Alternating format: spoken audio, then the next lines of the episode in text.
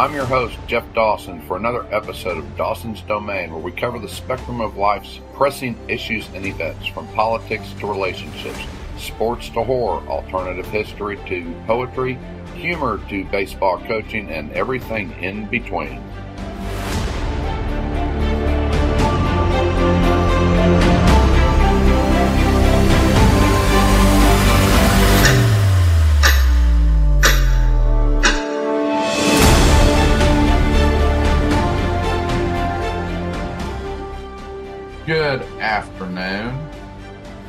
This is Jeff Dawson for another episode of Dawson's Domain from a very partly cloudy and cool Dallas, Texas. And give me just a minute because this is the start of the Army Navy game, which is the greatest spectacle and it's not a spectacle, but it's the greatest game because these men and women represent us, the people, the United States of America.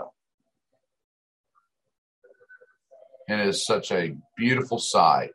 You see all these men and women in uniform saluting, standing, and paying honor to this great country. They don't care about creed or race, they care about our country. So give me just a minute.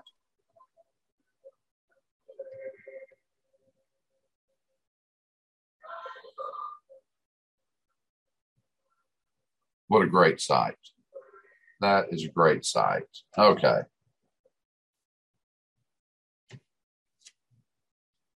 You just you just have to take that in. When they sing the star spangled banner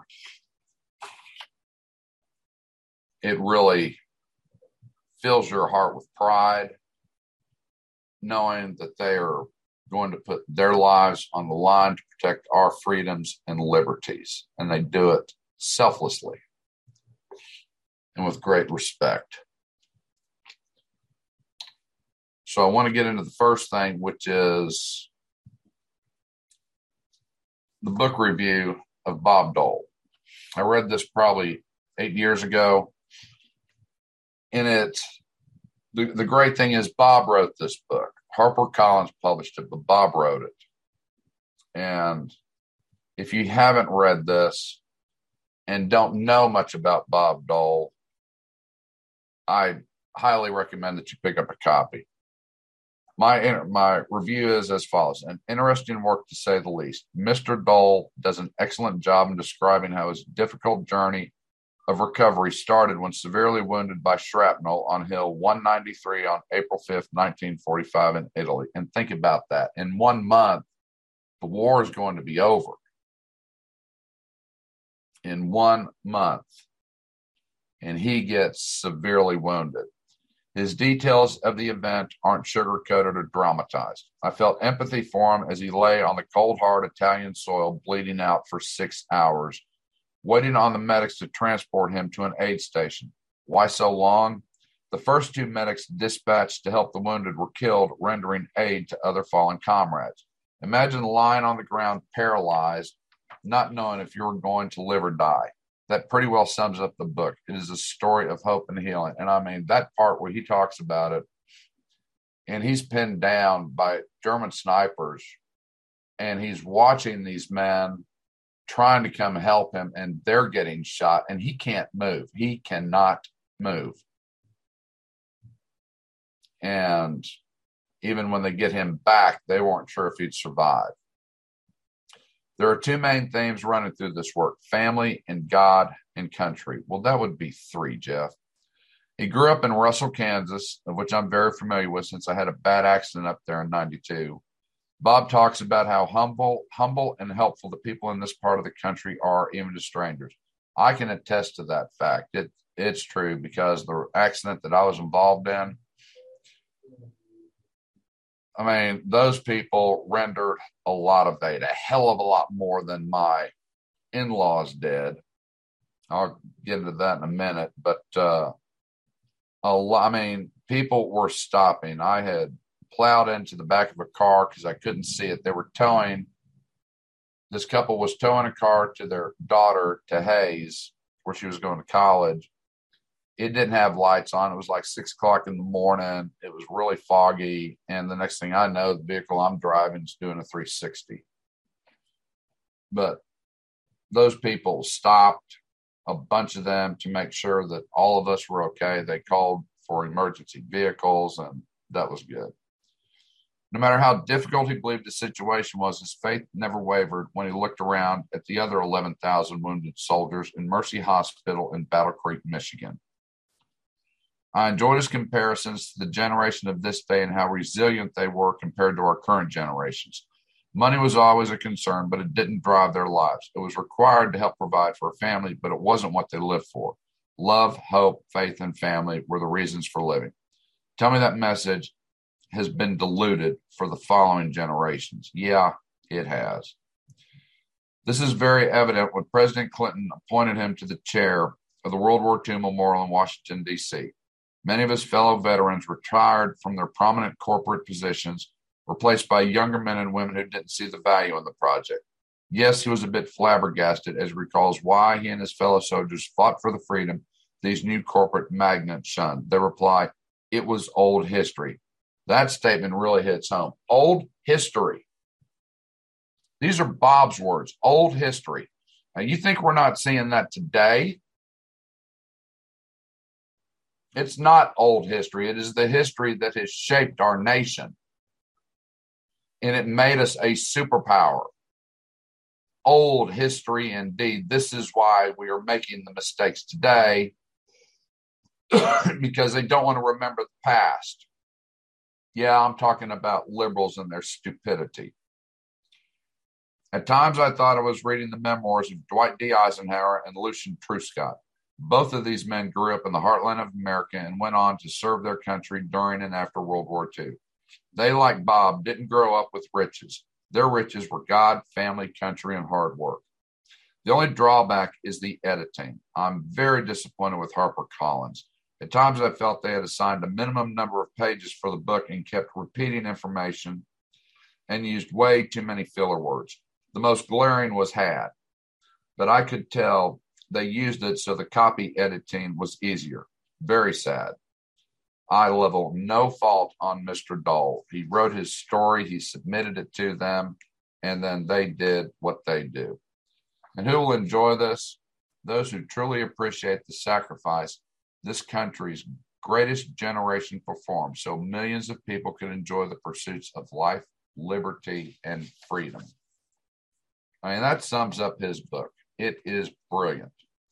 And it will remind you of a country where, despite political parties, because remember, America was, the United States was as far as voting goes, a Democratic nation, the Democratic Party. I mean, Roosevelt was elected four times.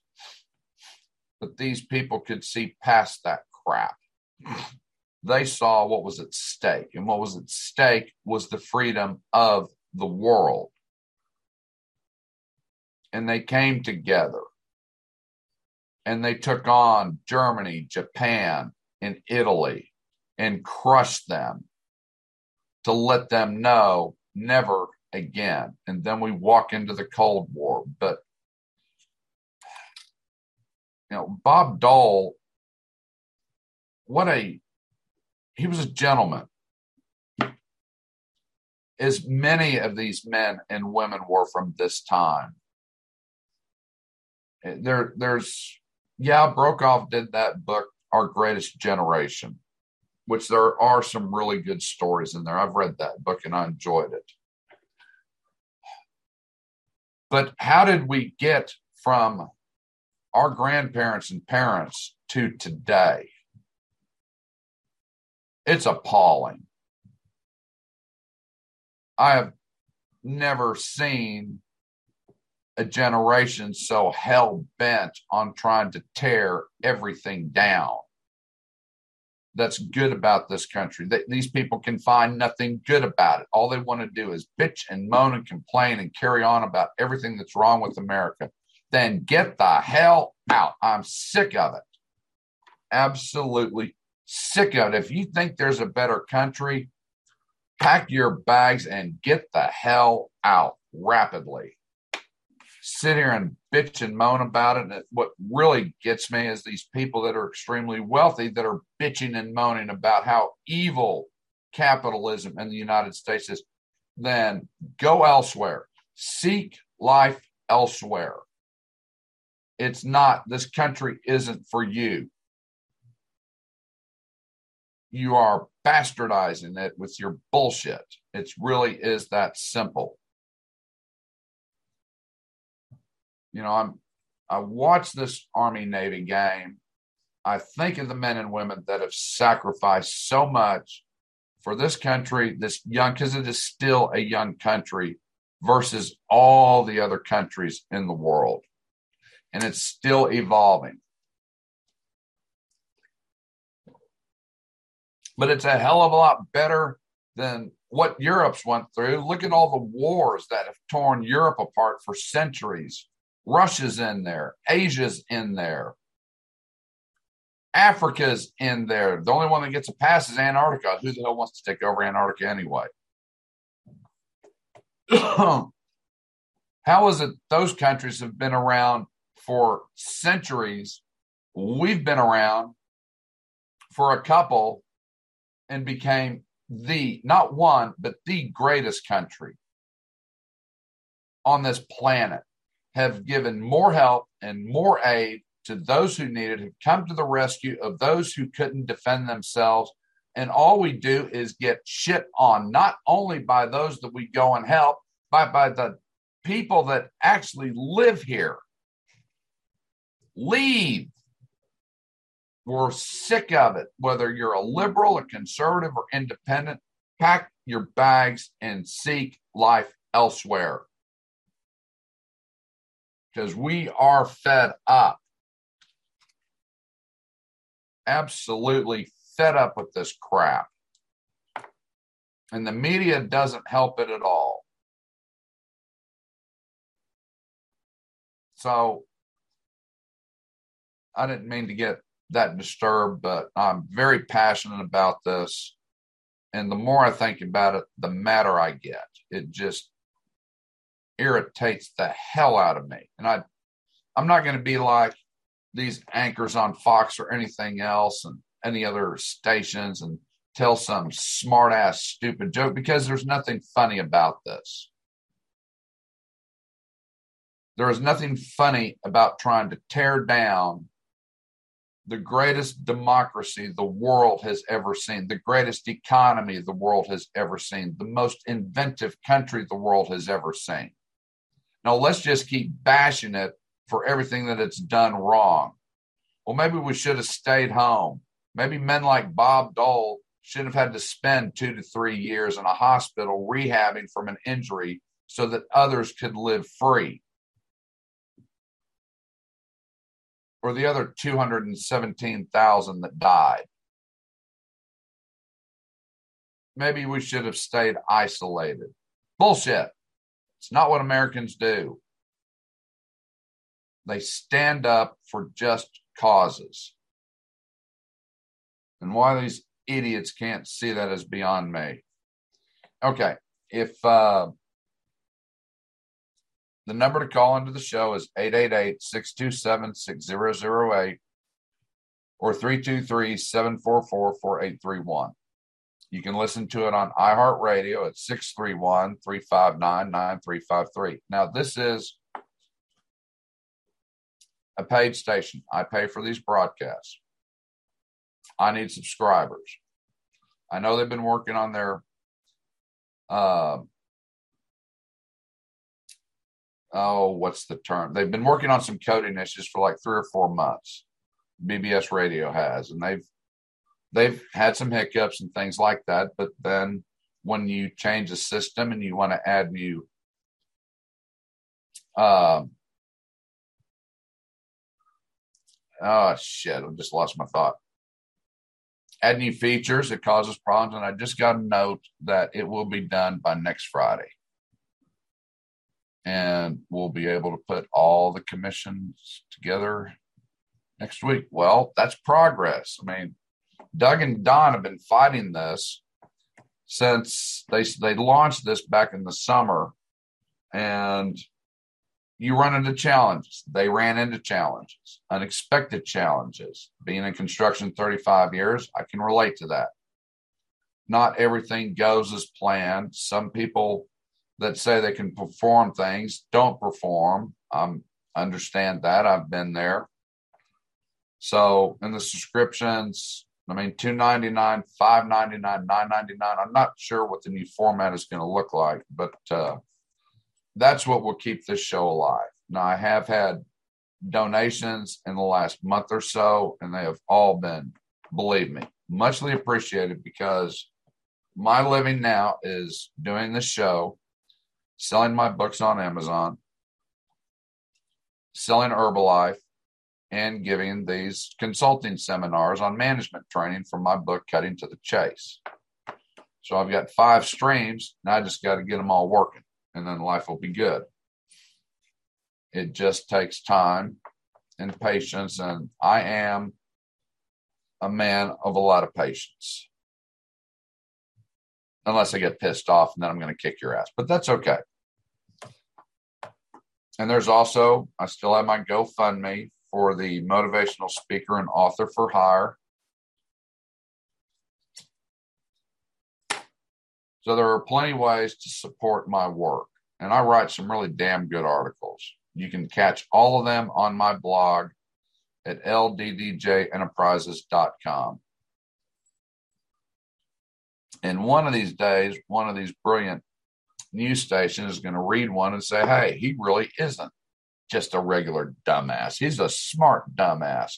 Or as Patty would say, a useful asshole. Thank you, Miss Barry. Yes, I'm going to be nice to you. And it was Friday night, so it was a Dunston's night. And if you if you're in the Dallas area and you've never eaten there, great atmosphere, laid back, good pricing. Um, I'm enjoying their grilled catfish. That's really a good dish, and it's really not that expensive. Eleven ninety five, I think. but you're good to go. That's all there is to it. So who was at dinner? Well, Jerry and Patty were there. God, I had to sit next to her last night. You want to talk about painful? I'm just kidding, Patty. Uh, Wes Ford was there and a person we hadn't seen in a while, Mr. Lee Stewart, made an appearance. He has been quite busy with family of late, and it was good for him to drop by and uh, knock down a couple of cold ones. And then our server, Tabitha and Brandon, they had things well in hand. And that was really about it. I spent most of the oh uh, Tamara and her son were there. I don't believe I had met them before. I could have, but her son was wearing the appropriate shirt. And for those that have the video feed, yes, that's Oklahoma State, and that's the shirt he was. He was wearing a OSU sweatshirt. So he was stylish. And that was fun. It was a fun evening. Just relaxed and uh, took in the night. Uh, I've mentioned this in the last couple of shows the Woodall Foundation. And this is Becky and Daniel Woodall. They go to Moldova every year, at least once, if not twice, and minister and teach sign to the deaf. They do God's work. That's all there is to it. Mike, I'm I know them because Mike was my best friend. Well, this is his daughter, Becky. And sadly, Mike passed from a massive heart attack in April of 2001. But I know he is extremely proud of the work that his daughter is doing and the woman she has become. It's it's a good cause. It's one of those that if you send them money and they're on Facebook and support their ministry, you'll that's where the money goes. It doesn't go to organizers, it doesn't go to administrative staff. It goes so they can travel and teach. What a great calling. It's what they do. So, if you're looking for a good charity to support and know what the money's going to, I highly recommend the Woodall Foundation. Okay. You know, I was talking about in Bob Dole's book how everybody rendered assistance. And he mentions this in Kansas. And just a side note, when I had this accident, this, this kind of should have summed up my marriage for me. So the vehicle's totaled. Not com- well, it, I take that. It wasn't totaled, but it wasn't drivable. I was going to have to get a wrecker and take it to the shop. Now, my wife and the kids are already at her parents' house in Grinnell. So I'm taking the highway patrol takes me to a diner.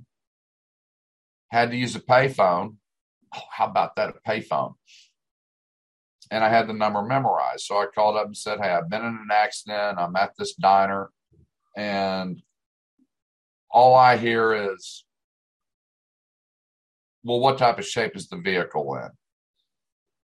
Because my wife had traded three cattle and her Chevy pickup for this Dodge Ram. And I'm like, really?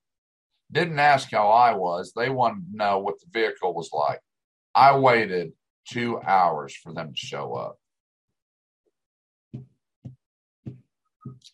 And when they finally drug in, once again, they didn't say, How are you? They said, Where's the vehicle? And I'm like, What the hell is this? okay. So I told her dad where it was. And uh, when we got back to the house, I said, No, I was there at least three hours. I said, Well, thanks for getting here in a hurry. And all my wife said was, well, you called us, so we figured you're okay, and we were going to finish breakfast. And it's like, what the hell? So that sums up how pretty much how my marriage went. I think we're together nine years. By God, if something happened to her, you better be Johnny on the spot. But when the husband's in an accident, yeah, we'll just keep eating our eggs and bacon, and uh, we'll get there when we get around to it. Now, that doesn't mean I didn't get along with my in laws. We had our moments. We had a lot of good ones. We had a lot of bad ones. At times, I'd like to think it balanced out, but when I look back at it, nah, it really didn't. It was just, we got three great kids out of the marriage. That's the main thing.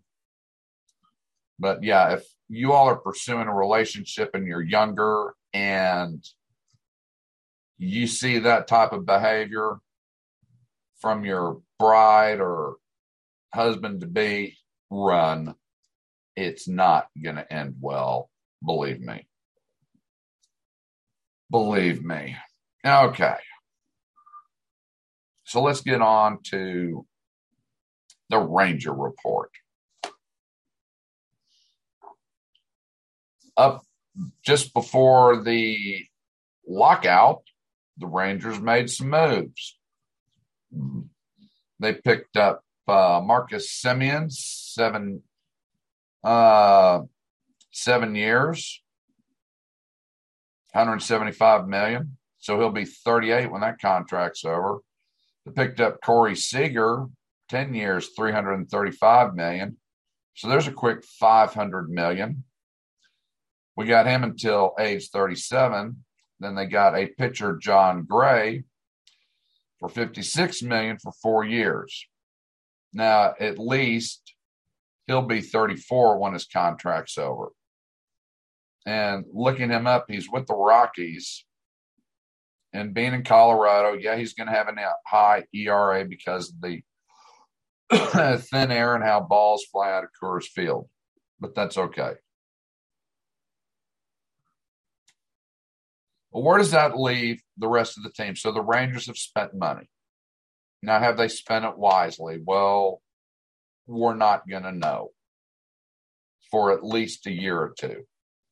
So, where does that put Kiner Falefa and Nick Solak? I have no idea. There's talk that Falefa will take over third. Yet there's also talk that this kid, Josh Jung, I believe, who was in Frisco, has been lighting it up. He might come in. That's hard to say. Behind the plate, it looks like it's going to be a platoon again of Trevino and oh damn, I forgot who the other guy was. So they have spent some money. Now, how is this going to play out? I don't know. I just know it better be wise, better better work out because you're stuck with Seager and Semien. No one's going to pick them up. And I'll look at the Seager signing just like I did the Andrus signing. When they signed Andrus, that was a good deal at the time. But as time went on and his production went down and his fielding went down, they couldn't unload him because nobody was going to pay that type of money for a shortstop. Had to wait for his contract to expire, and then he went over and played for Oakland, and they got a bargain basement rate on him. So I cannot get excited about dropping 30 335 million over 10 years on one player. This is worse. Did they learn nothing with the A-Rod deal when the Rangers picked him up from the Mariners for 250 million for 10 years? Obviously not. But then I don't expect a lot out of Jon Daniels. Now, I hope I'm wrong.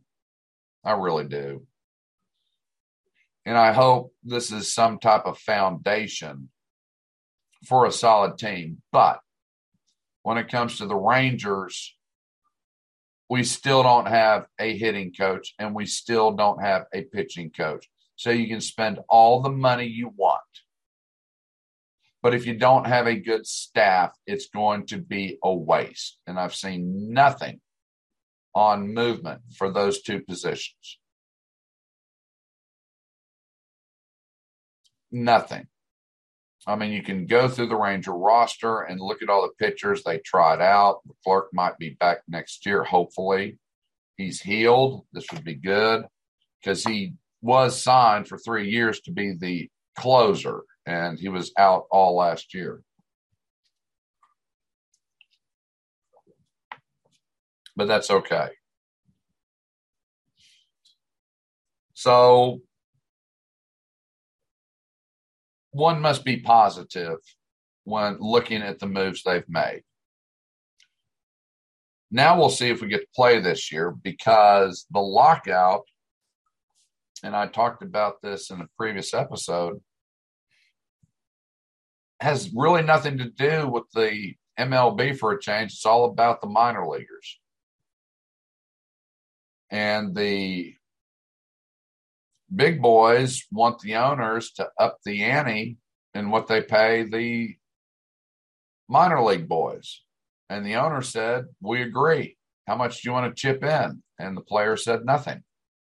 And the owner said, You know, we just revamped the whole minor league system last year. We made a lot of improvements. We spent a lot of money in the last CBA, we raised the salary of these guys, and now you want more. Imagine that. Somebody wants more. Well, what do they plan to do to help? Nothing. They want the owners to f- flip the bill. I'm waiting for someone to say your fair share. Well, I'm going to get into that in a little different because that saying is really getting old coming out of bumbling Biden. So that's where the Rangers are. Now let's hope the Players Association will pull their heads out and negotiate something they've never done, negotiate in good faith with the owners to make this whole thing work. Otherwise, what's the point? I am sick of un- unions. I have no use for them at all.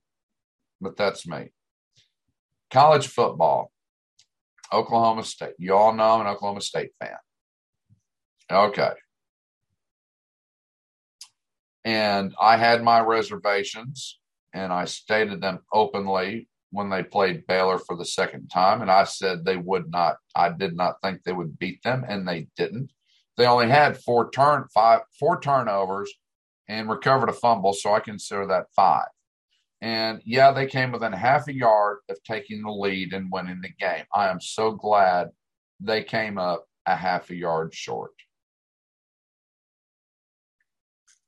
They played horribly.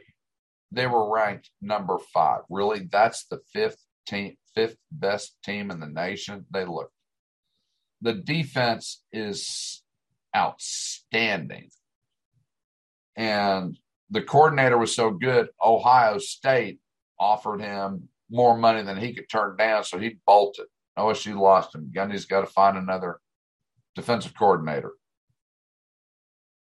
But offensively, they sputter, they spot, they fumble, they stammer. It's like listening to somebody who stutters when they talk. You can't get any flow. OSU's offense doesn't have any flow. Sanders is thrown in. He throws into triple coverage more than anybody I know. He did it in the OU game and he did it in the Baylor game. You don't win throwing into triple coverage, dummy. Wake up.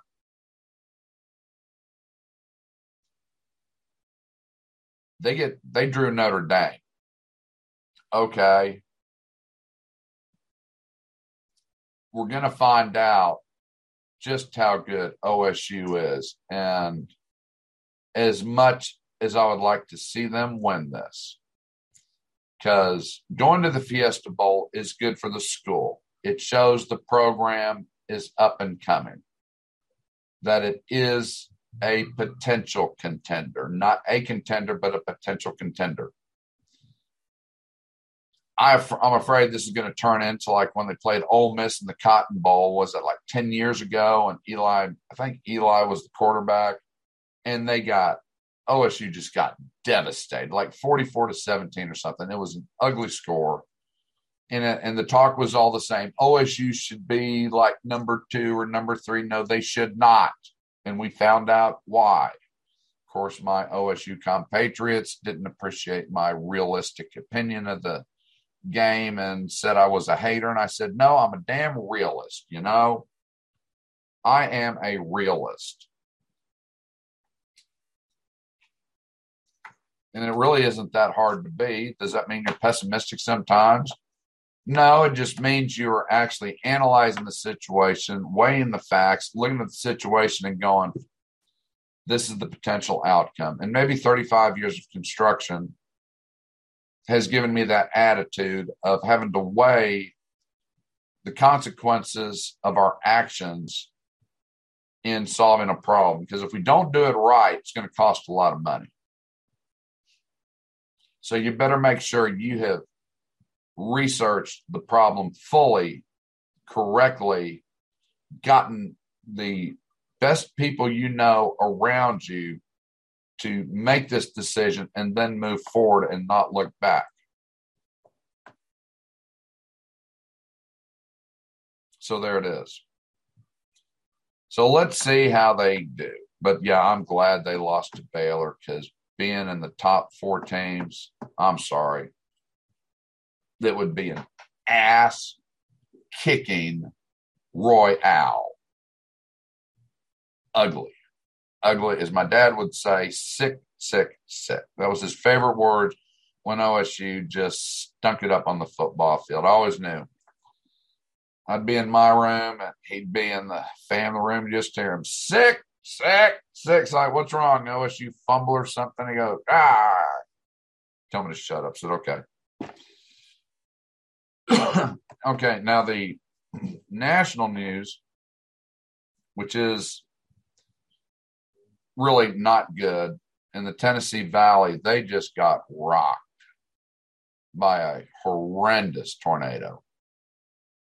I mean, I was watching it on the radar last night when I got in just briefly to see the system. And yeah, it was ugly. It was all that cold air running into that warm, moist Gulf air. That is always a horrible combination. And, you know, it's kind of like what happened in Moore, Oklahoma, not once, but twice when they just got rocked by those tornadoes. I mean, th- this there is never a good time for devastating tornadoes. Never. And yes, Christmas is coming up and families have survived COVID and other personal tragedies and issues, and now they've got to go through this. It is very sad. And living in Tornado Alley, I can empathize with these people and their lost. Luckily, I've never lost anyone to a tornado. I have been around some, never been the places I've lived, we never got hit by them. But uh, what a horrible thing. But the one thing I don't want to hear, and I hope none of these bobbleheads and BS politicians say, We told you it's global warming. I'm just waiting for someone to open their dumb ass fly trap and say that. See, see, it's global warming. Well, was it global warming in 1974 on December 5th when Tulsa was hit by a tornado? I remember that day. I was 14 working at a store called the Toy Loft, which was really cool because they got toys from around the world all of my girlfriends got real stuffed animals from Germany and Austria. Those were the top line teddy bears. And they lasted forever.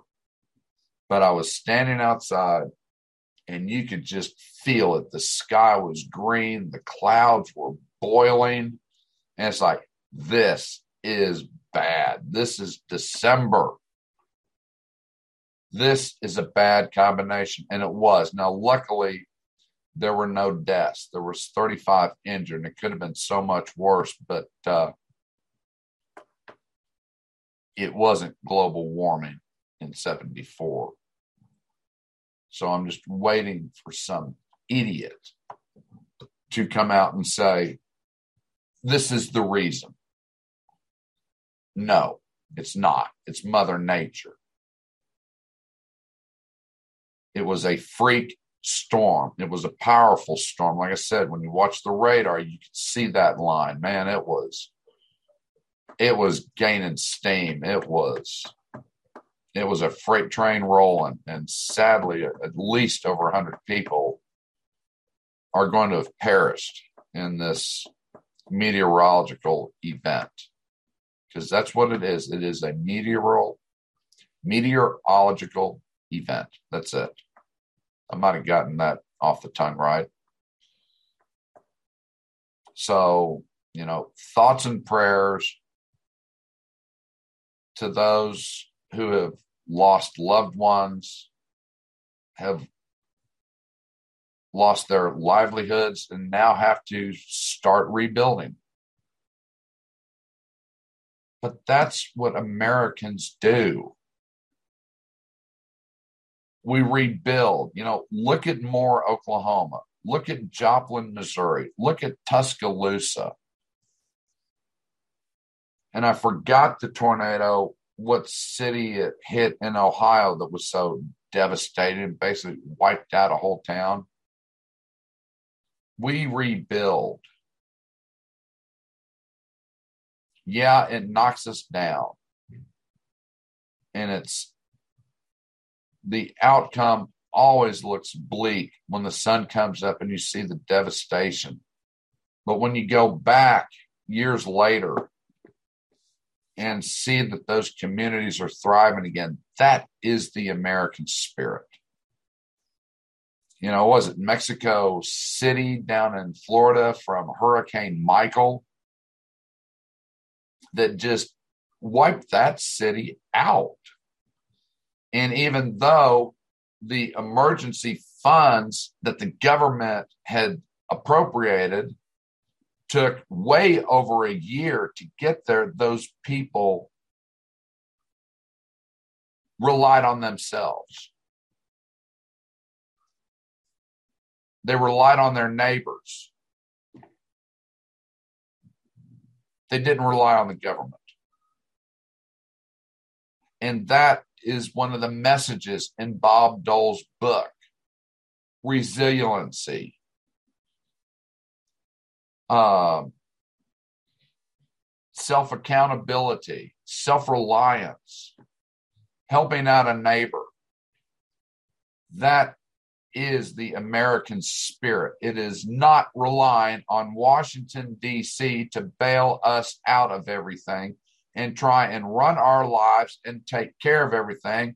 Just get the hell out of our way and let us live our lives. That is what America's founding is.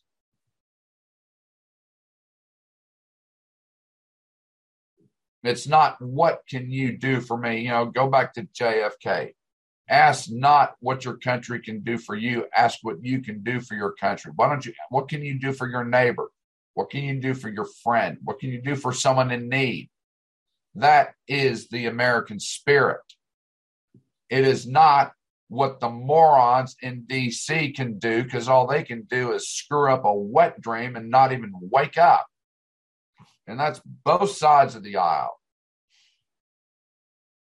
I mean, I hear all this talk about Republicans in 2022 with the same ones that fought Trump when he was in office? Is that what you want? More party line bullshit and no backbone? More investigations, more hearings, more bullshit. That's what you're getting out of DC. but they're spending a hell of a lot of money and they don't have a damn thing to show for it. And anyone who says otherwise got their head in their sand. They're just a damn ostrich. We don't need the government to keep bailing us out. It is there to help move lives forward. But when people become reliant on them to take care of every little thing that happens, you will lose your liberties and your freedoms. Are you really want to do that? You want to just give it all up so the government can give you some more money or say, we'll take care of you? Hell no. No. Absolutely no. Nada. Okay. Kyle Rittenhouse and Jussie Smollett. What an interesting tandem. Now, if you've been on Facebook, you've probably seen the posts of judge clears the way for a $110 million suit against LeBron James. It's false as of today, Kyle's lawyers have not filed anything on anybody. And if any listener has proof otherwise, either call in or send a message because I researched that yesterday.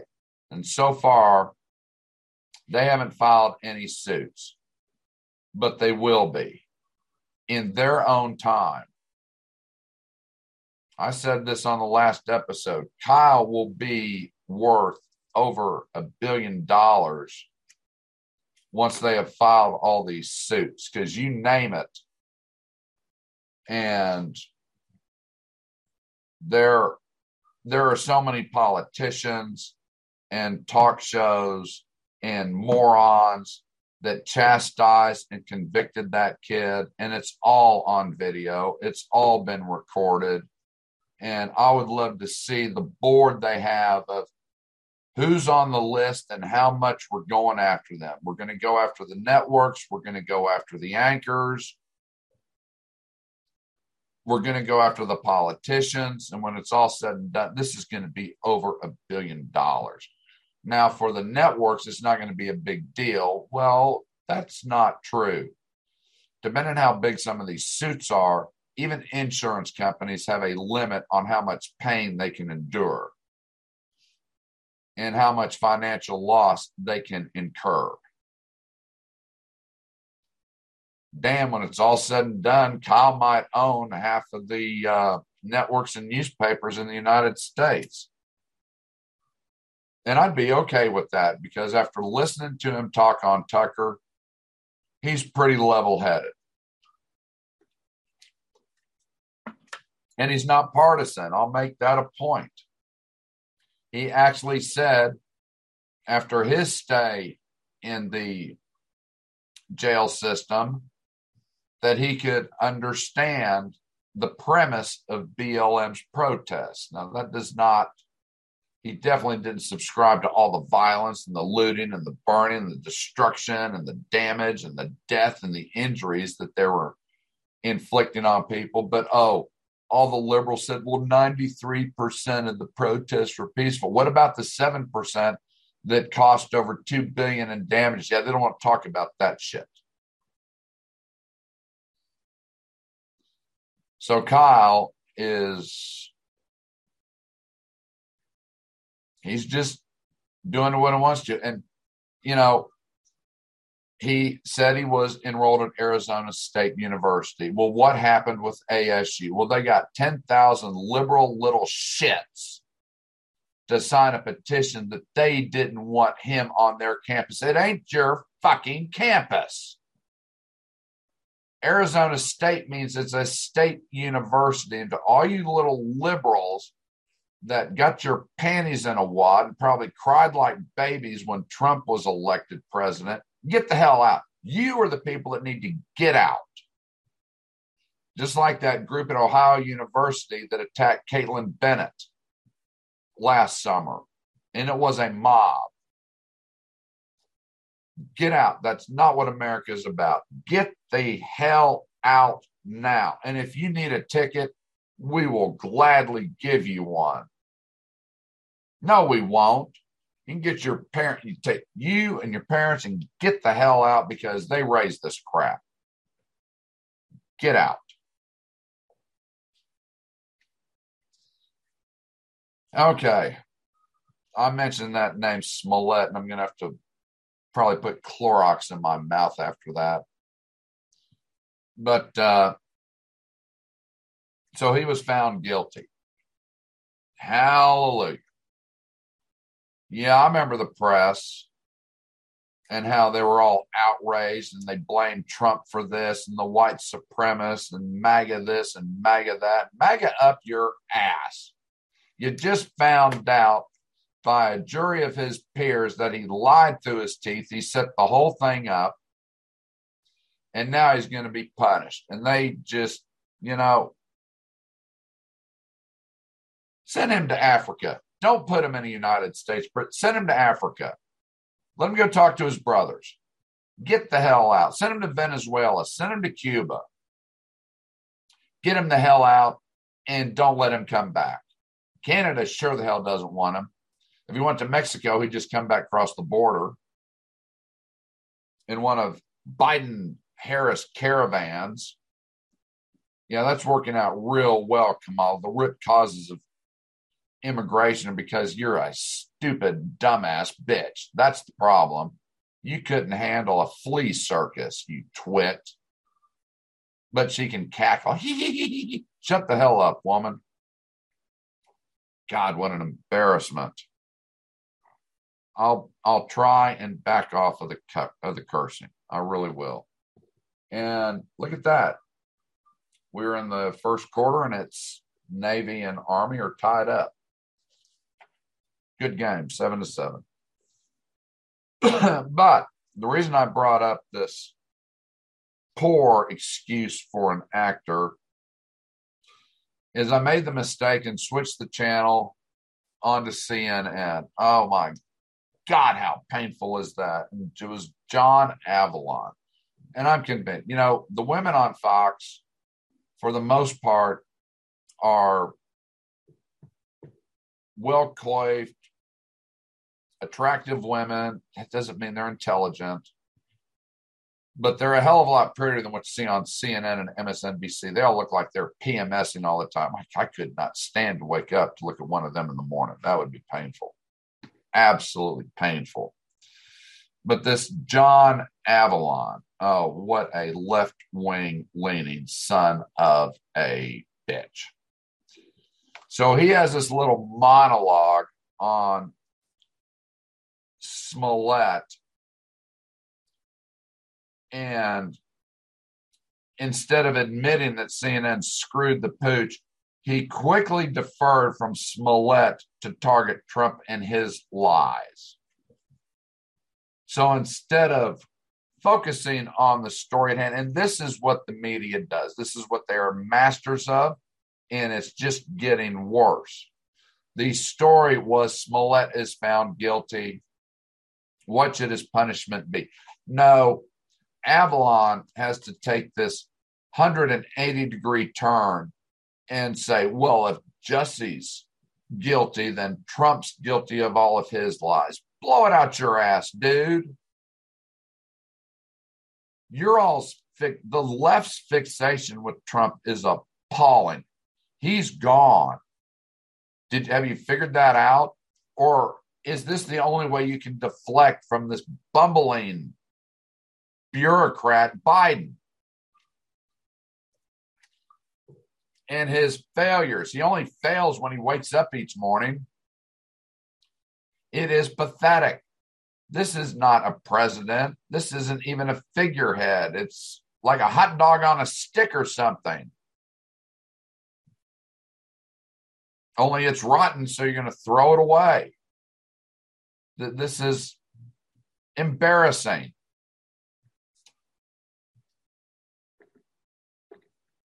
This is not the country Bob Dole fought for.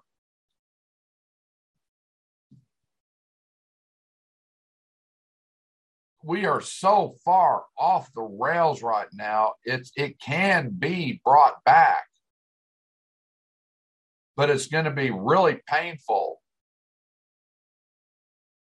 and it might have to be just through one leader because our two party system is not working.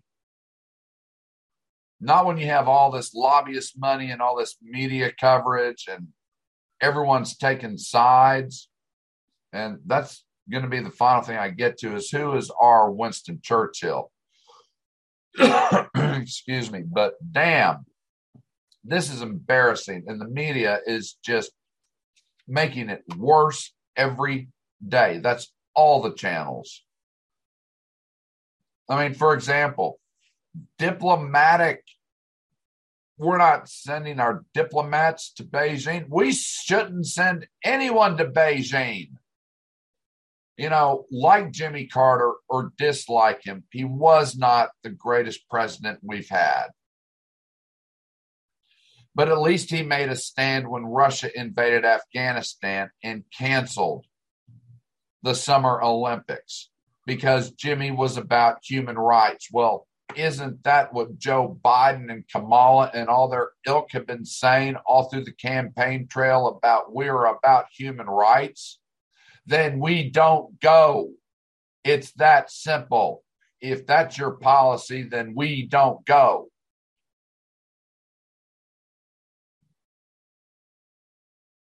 but that's a difficult decision.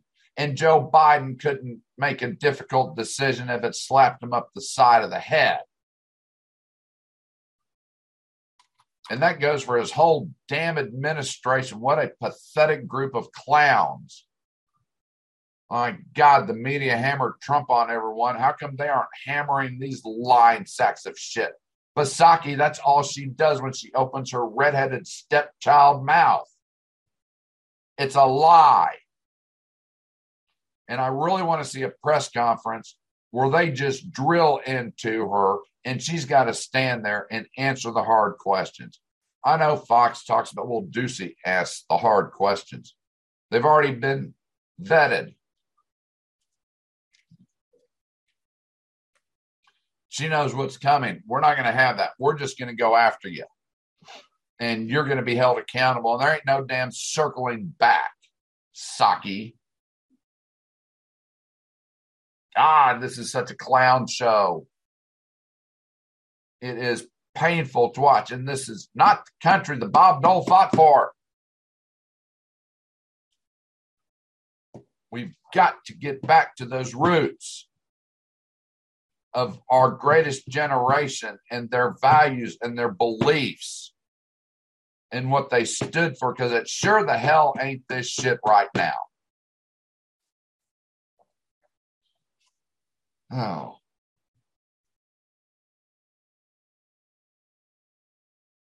News pundits.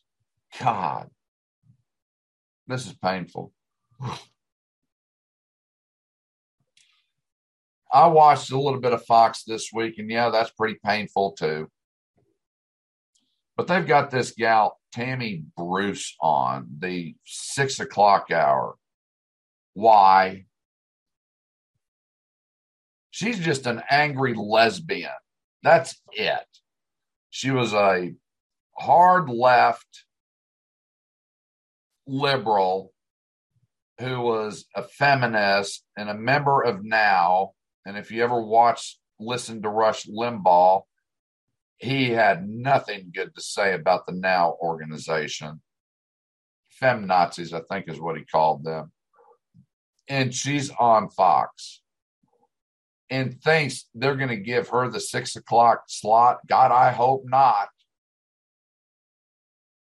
I mean, you think I'm angry right now. She's never happy. Where the hell did they find these people? You want someone angry? Hell, call me. I'll give you, what is it, like 45 minutes after commercials? I can sit there and yell at a camera for 45 minutes and tell you how stupid you are and but at least I'll give you some information and not some BS opinion and pull in people. I wouldn't have a panel like they do or all of these quote experts and all this because they're just damn talking heads. I'd actually get someone on there that might disagree with me so we could debate the issue.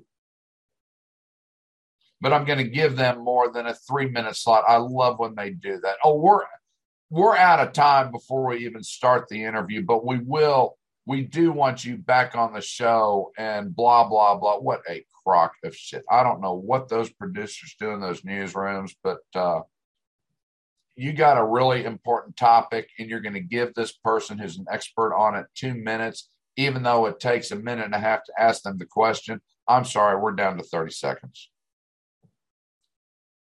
You wanted me to wake up at four o'clock for 30 seconds? You damn well better put a million dollars in my bank account dumbass.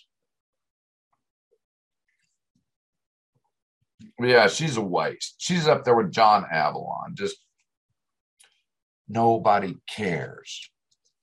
Give me some news. Can you try that? Can you give me some damn news? And of course, I've, I've talked about WGN. They they just you think adding more shows is going to make you popular? Try again. And every time I see that commercial, the fastest growing cable network in the country. You haven't looked at your ratings because you aren't. You are the fastest in falling in ratings. And their whole group is so diverse and blah. Man, I used to enjoy watching WGN in the morning because they had Jag and some other show on oh no, they've got this two or three hour morning news show. Like I give two shits about that. I'll watch Leave It to Beaver on Me TV before I'll turn that crapola on. At least Beaver's a little educated. God, this is just, this is not the country Bob Dole fought for. And then there's another meme. I just love this one that people want to see Beth Van Duyne on The View. Are you shitting me? The woman has more sense than that. That'd be like when Tom Selleck went on Roly Poly O'Donnell show and she blasted him because he was a supporter of the NRA. You think those nitwits would even let her get one word out? And the minute she opened her mouth, they would just talk over her. I mean, can you imagine sitting across and having to look at Whoopi and Joy? Oh God, I'd throw up on myself. It's like if I was a guest, I'd walk in there with a couple of paper bags and say, Here, please put these on so I can stand looking at you. And here's a ball muzzle to go with it so I can say something. Beth Van Duyne has more sense. She is not going on that show.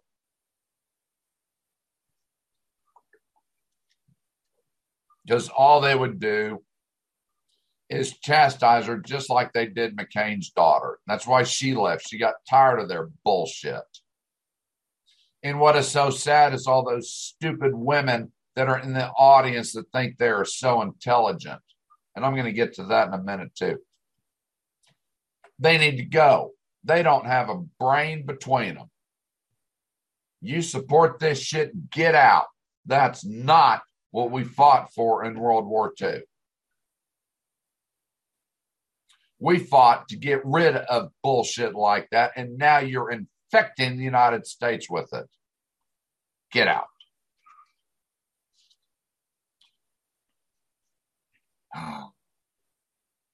I really didn't think I was going to get this fired up, but uh, it, but it all hinges on Bob's book.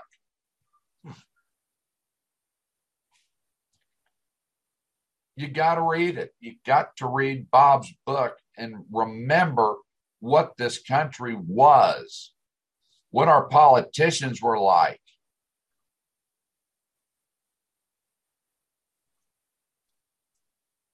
How we would come together and help each other. I mean, my dad would have a uh, Christmas brunch every year. He always looked forward to it. We had a very diverse group when it came to religion and politics. Because most of the family were still FDR Democrats. Okay, no problem. There were a small group, my father and another couple that were Republicans. We also had Catholics, we had Baptists, we had Presbyterians, we had Methodists. So it was a broad spectrum. My dad had one rule because he understood all of these different ideologies and thoughts. When you come to my brunch, you do not talk politics or religion. That was it. And if you didn't abide by that simple rule, my father would walk up and say, Would you like to stay? Because he would, dad was a great entertainer and he always wanted to know the temperature of the room. And if he saw a conversation getting a little heated on topics that were verboten during Christmas, he would diffuse it. And it worked. It, it was great to, to watch that happen, but because he was bringing us together to celebrate the birth of Jesus Christ. And there was no room for politics and, yeah, religious talk. We are here for the season to honor the season, enjoy it, and spread goodwill. And that's what my father did. And if you didn't like that, he would just look at you and say, The door's open. He wouldn't make a scene. And as far as I know, no one ever had to leave except me because I would eat too damn much. I was always stay in your room and I'll call you and then you come in and get what's left over. Thanks, Dad. but at that age, shit, I'd have eaten everything that he cooked. I just couldn't eat enough. He was a great man. Okay. The Fox Christmas tree was burned down. We know that, right? If you've been watching the news, you know that happened. And that could have been really bad. I mean, that tree was extremely flammable, as you saw. Ornaments, I mean, if you remember the Germans, they put in the Swedes, I believe, Scandinavian countries, they put candles in their trees. And that's why they came up with light bulbs with Christmas lights because it's a hell of a lot safer. And then they came up with artificial trees because even with electrical light bulbs, we get shorts, trees dry out, and they would catch fire. And, you know, homes did burn over this. So it has evolved. But I had to go through. I just wanted to see what some of these idiots were saying about the fire, and they didn't disappoint me. The fire is believed to have started after Fox News's pants caught on fire. That's Jimmy Kimmel. The fire is believed to have started because Judge Doreen Jeanine Pirro ate one too many rum balls and breathed on a cigarette. That's Jimmy Kimmel. I've seen trees. This is not one of them. That is a hollow structure that sort of resembles a tree. In the same way, Tucker Carlson is a hollow structure that sort of resembles a human. That's Jimmy Kimmel. And Fox News tried to warn us this was coming. Every time a store clerk says happy holidays, a Christmas tree bursts into flames. Stephen Colbert. Authorities arrested a suspect last night. Police say that they believed he is homeless and mental illness may have played a factor homeless and mentally ill. Oh my God, the fire was set by Bill O'Reilly, Stephen Colbert. Let's see. It's beginning to look a lot like arson everywhere you go. Take a look at the tree, and then the flames are roaring once again. Doocy, stop, drop, and roll. Stephen Colbert. What type of shit is this? And it goes on. What did that dumbass Noah Trevor say? And it is not clear how this happened. It could be an accident. It could be arson. It could be Santifa.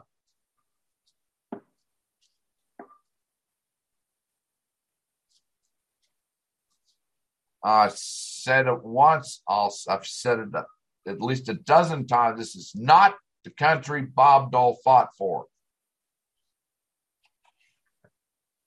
Is that comedy? No, it's bullshit. And all the people sitting in these audiences laughing at it need to leave too. They think they're so cute and funny. And, uh, you know, I don't give Fox a pass on any of this shit either. I'm just sick of them. Absolutely sick of it. This is comedy. Let's make fun of an act of arson what if it had been your house? Would you be making jokes about it then, Jimmy and Steven and Trevor? Because you, when it comes down to it, you guys are just irrelevant. You are adding nothing to this country. You're making a whole lot of money and getting nothing done. You push nothing forward. You have no morals. You have no self respect. You are a waste of time. And as I said, maybe Rittenhouse will wind up owning these networks and get rid of these dumbasses. And maybe we can get back to a sense of civility. That would really be a novel idea in this day and time. Because there isn't any. When you make fun of arson, yes, it was a fake tree and it burned down. But what if that fire would have spread? Would it have been like it was during the summer of 2020? And all the rioters and looters would have come out as the flames went from building to building to building. Would they still be laughing? No. But they're too stupid to pull their head out of their ass and understand anything of value. They are useless. This is not. Sadly, these are the people that when our soldiers go to war, they defend everyone's rights. That's just the way it is. But when these same people turn and support, start supporting looting and arson and crimes, they got to go. And they got to go now, not tomorrow. They got to go now. Who's going to do that? I would. I'd throw every one of them sons of bitches out and not think a thing about it. And I might be able to get George Patton to come join me, even though he's dead. Maybe I can get one of his ancestors to chime in.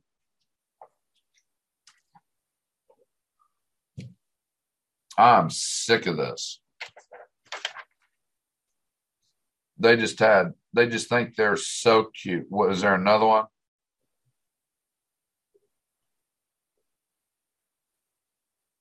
Oh, this is classic. Of course, this never would have happened if the tree had a gun. What a dumbass. That's Stephen Colbert. He is so irrelevant. I don't give a damn how much money he makes. Okay. Do I do the COVID update? Yeah, let's do the COVID update first before I get into this crap on liberal sites. Okay, so I follow Rob Astorino, who's running for governor in New York. And we know Cuomo got canned. Haven't heard much about that lately, have you? what's going on with Andrew. Got to keep that hush hush. So Hochul is brought in to replace him, and she's no better. She's another left winging lunatic. And all of a sudden, they are talking about mask mandates again. Oh, here we go again. Mask mandates. Hallelujah. Can't wait to see how this works out. Well, if you watch Fox or CNN or MSNBC or any of them, have you seen the COVID numbers flying across the screen like they did nine months ago when Trump was in? I mean, no, we got to go back farther. A year ago when Trump was in office, every morning you woke up. The numbers were plastered across the screen. They were so damn big, you couldn't see the dumbasses who were actually trying to do some pissant reporting, which they're incapable of developing a thought. You don't see those anymore. I've been tracking this stuff since March of 20, and I post it every Sunday on Facebook and on my blog. Well, for the last three weeks, New York has been leading the big four Texas, Florida, you know, New York, California, Texas, and Florida. They've been leading in new cases for the last three weeks. Did you know that? And now all of a sudden she wakes up and says, There's a problem. Where were you three weeks ago? I don't know. La La Land. I guess MSNBC or CNN didn't call and say, hey, you got a problem. Or Fauci, what a clown he is. God, I don't want to get into that idiot. A political scientist, what a bad combination. And I've got a reference for that here in a minute, too. But my Lord, people, these are the people running our country, running our states. It is a sad state of affairs. No one is reporting jack shit of relevance because it doesn't support their narrative. And that's why I just give you the straight up facts from the stuff that I read and I find. If you don't agree with it, that's fine. If you do agree with it, then comment, then call in, support the show because I really do love doing this. But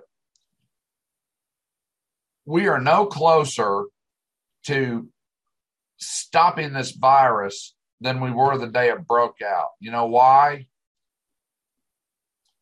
I'll know this weekend where we stand as far as total cases and total mortalities. And the way it's been going, in two weeks, Biden, who swore he would stop COVID cold on its tracks, will match the cases that we were registered under Trump and the mortalities under Trump. But do you see any of those memes of all the voters in the cemeteries that the left was throwing out there? No. In fact, Facebook has must have really changed their analog because it's become nothing but a ghost town. They are censoring damn near everything. You put up a political post or something of intelligence, see how many likes you get on it. I can go back when I was posting articles before the election, they were to stimulate a discussion, and they would. There would be over a hundred comments if I get three, it's a push. Five is almost unheard of. Yeah, they have fixed it to where these messages aren't getting out to your followers. Twitter's doing the same thing. I'm not sure how that affects the blog I do. And that's why I keep it going because I think that traffic is going to come back. But big tech is squashing open discussion and thought. Because I can go back to the last four years on articles I've written and show you all the comments because they will pop up in the uh, memory deal that Facebook installed and look at compare those to what's going on today. And it's just a graveyard. It is just a graveyard. So apparently, Zuckerberg isn't open to free thought. That is not what Bob Dole and his generation fought for. They did not fight for censorship, they fought to destroy it. And they did. And by God, 80 years later, we're right back to where we started, only this time it's happening in this country. This isn't Nazi Germany or fascist Italy or Imperial Japan or the USSR. This is the United States of America. By God, we've got to get it back. This shit's got to stop.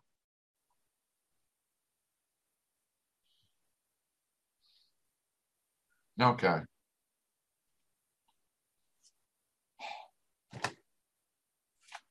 liberal sites. God, this is so painful. But I ran across this article. This was a guy who I unfriended some time ago because he would come onto the page. Wait, let, let me finish my thought on COVID before I get into this. this virus is going to run its course. The lockdowns, did they work? No. The masks, did they work? No. Social distancing, has it worked? No. The only thing that appears to be working to a small degree are the shots. Why do I say that? Because the mortalities have gone down. They're still around 9,000 a week. There for about three weeks, Russia was actually recorded more deaths than we did. That's the first time that had happened since this outbreak began. that a country surpassed us in weeks. And I got into a debate with a scientist about six months ago on the Spanish influenza and how it disappeared. And he said, Well, it didn't disappear, it just reinvented itself and came back. And I think it was like 54 or 57. Then we had the H1N1. And he said these were all variants of the Spanish flu. We still don't know where this damn thing came from. Did China manufacture it? I don't know. Well, you can't rely on China's numbers because it's a communist country and they lie. They're not going to tell you the truth. They could lose 500. They, they could lose 10 million people. And do you think they'd report it? No, because they'll just make some more. And yet we're going to send our athletes over to China. What a crock of shit. Already talked about that earlier. You're going to ban the Olympics? Nobody goes. Period. Period. No athletes, Nobody. Nobody gives two shits about the diplomats. Hell, they're going over there on our dime anyway, so we might save a dollar or two. Oh, jeez. Okay. So, COVID's going to run its course no matter what we do. Yes, we need to take personal responsibility for ourselves but I am not going to shame people for not getting the shot. In fact, there's this dumbass at the hotel that this there's a couple here and they wear masks everywhere because they're scared shitless because of what the media is telling them to be scared of. And the first words out of this lady's mouth was the Omicron variant. It's like, okay, okay, take a pill, relax. She's bought into the media's hype she's scared to death. That's what the media was good at. They scared the hell out of people, crashed an economy, destroyed, you know, how many kids are going to have to repeat different grades because of all this bullshit of learning at home like their parents could really help them but uh, he's complaining that they wear masks and they smoke. Well, you know something? It's none of your damn business what they do because you are hardly a specimen to be criticizing others when you're overweight and have a horrible attitude. Why don't you just shut the hell up? Worry about yourself. You don't want to be around them, don't be around them. But I mean, when I was talking to this woman, it reminded me of the guy I ran into at the car wash back in uh, July before my daughter's wedding of 2020. And you could see it in his eyes. This guy was, I'm trying to talk to him. He's wearing an Alabama hat. And the fear was just bursting out of his eyeballs. He was scared shitless to be anywhere near me. That's the media at work. My God, I bet he went home and deloused himself or something. It's like, dude, take a pill. It's okay. No. He was scared shitless. And I saw that. I see that with this couple. They're really nice people. They're like the Berries. They're, you know, they're not as outgoing as the Berries, but they're they're just good. They stay to themselves, but they're scared to death. And then to have someone question their lifestyle that looks like Violet from Willy Wonka and the Chocolate Factory, why don't you shut the hell up? Dumbass. Yeah, and I've told that guy he's a dumbass a couple of times because he deserves it. He earned it. Okay. Where am I on time? All right, I'm just going to get into a few of these things that this liberal nutcase posted, and it's a deal about unions. and obviously, when I read his stuff, I didn't go back to his page to his page and post it because he's an idiot. That's all he is. He he's one of those leave. You aren't adding anything to this country. Take your family and get the hell out. Or get California to secede from the nation and we can be done with you all. Then we'll get us call up Bugs Bunny and Warner Brothers and we'll get the saw out, cut out California or those portions we don't like, and just push it off in the Pacific Ocean. We won't wait for the big one. We'll just put a sail up and let you float out there. And this was entitled A Day in the Life of Sue Republican. Sue gets up at 6 a.m. and fills her coffee pot with water to prepare her morning coffee. The water is clean and good because some tree hugging liberal fought for minimum water quality standards. Wrong. Nixon was a liberal. I mean, that's how this starts out. And people buy this shit up and believe it. There were at least six people that like this. Well, it starts off with a lie. Nixon, liberal, wrong.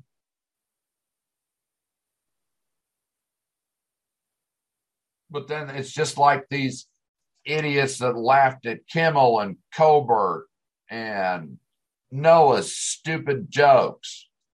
Ignorant, ignorant, ignorant. Let's see. With her first swallow of coffee, she takes her daily medication. Her medications are safe to take because some stupid commie liberal fought to ensure their safety in that they worked as advertised. Wrong again. Teddy Roosevelt was anything but a commie liberal, and it was Harvey Washington Wiley, a, pol- a political, a non-political, who was the first chairman of the FDA. The bill is also supported by Heinz. If you watch that show, The Food of America on the History Channel, Heinz got his son to go lobby for this bill so he could knock out his competition. Now, our food supply was not the greatest back then at the beginning of the 20th century. But Heinz didn't do this because he was benevolent. He did it for profit. And it passed, and Roosevelt signed it into law, which was a good thing. But to call, to assume so stupid commie, you know, who writes this shit? Yeah, Teddy was a liberal. He's the one that took the Great White Fleet and sailed it across the world as a show of power of the United States. You know, this is what these idiots don't think about. They count, they just don't think. It's beyond them to comprehend any type of logical path and analysis. They just make this shit up, throw it on the wall, and see if it sticks.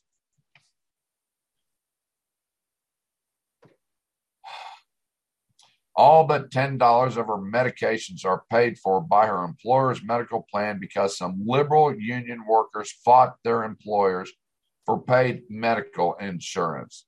Now Sue gets it too. Wrong again. That was LBJ's Great Society. He came up with with Medicaid and Medicare and welfare and the Great Society and the 18 trillion we've spent to date on the war on poverty and how has that worked out? Not worth a damn. we'll borrow against Social Security. LBJ didn't lie. It won't cost American taxpayers a dime, at least while I'm alive. Nor will I send any American soldier to fight an Asian boys' war. Yeah. Two of the best lies told by a president. And it just goes, oh, here's another one. Sue dresses, walks outside, and takes a deep breath. The air she breathes is clean because some environmentalist wacko liberal fought for laws to stop industries from polluting our air. That would be Nixon again, just like in the workplace. OSHA, Nixon. Nixon, a liberal. What are you smoking change brands?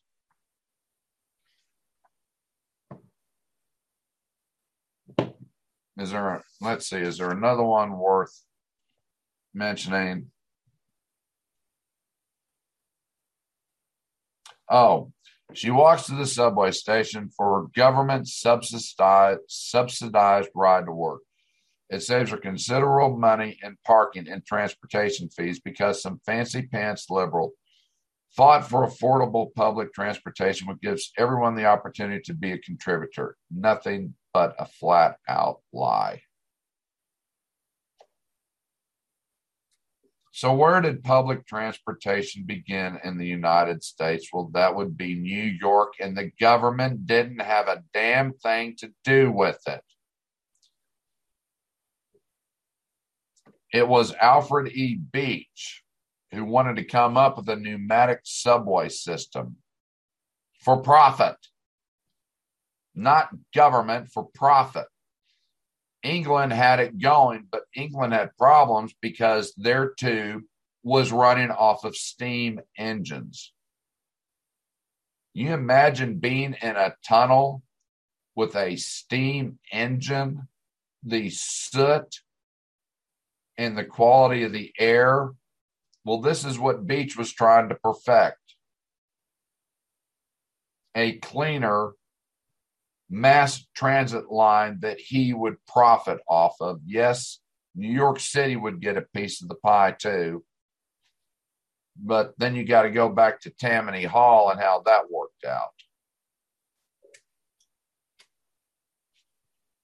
but it's just bullshit. This is the stuff they put out there, and it's nothing but utter bullshit. And people like it and believe it because they don't want to research anything. And I love this one. Susan employer pays these standards because Sue's employer doesn't want his employees to call the union. Oh, I forgot. Sue begins her workday. She has a good job with excellent pay, medical benefits, retirement, paid holidays, vacation because some lazy liberal union members fought and died for these working standards. There was a time where unions were useful in the United States. They were so useful, they destroyed the coal industry, they destroyed the auto industry because of their greed and the union's greed people like Jimmy Hoffa, quality individuals. That's who I want to aspire to. They need to put up a statue of Jimmy Hoffa next to George Floyd and be about the same shit. Let's honor felons. Yeah, let's do that. Let's just honor felons. Yeah, the unions did a great job. And the funniest part about this, the irony of this article, is this dumbass works for HP that fights letting unions in. And that to me is pretty damn revealing. You've got all this crap that you posted. You start talking about unions and the greatness, and your company doesn't want them in their company.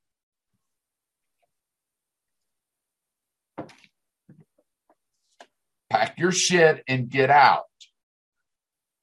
Just do it. Just go. And I'm not, they, they actually talked about Freddie Mae and Fannie Mac in this thing. We know how that worked out, don't we? Freddie and Fannie. Who was that queer congressman? Barney Frank, that was him that said there's nothing wrong here and then they rolled over and went bankrupt because of all the bad investments they made thanks to clinton's fair housing bill that you're going to give loans to people that can't pay them back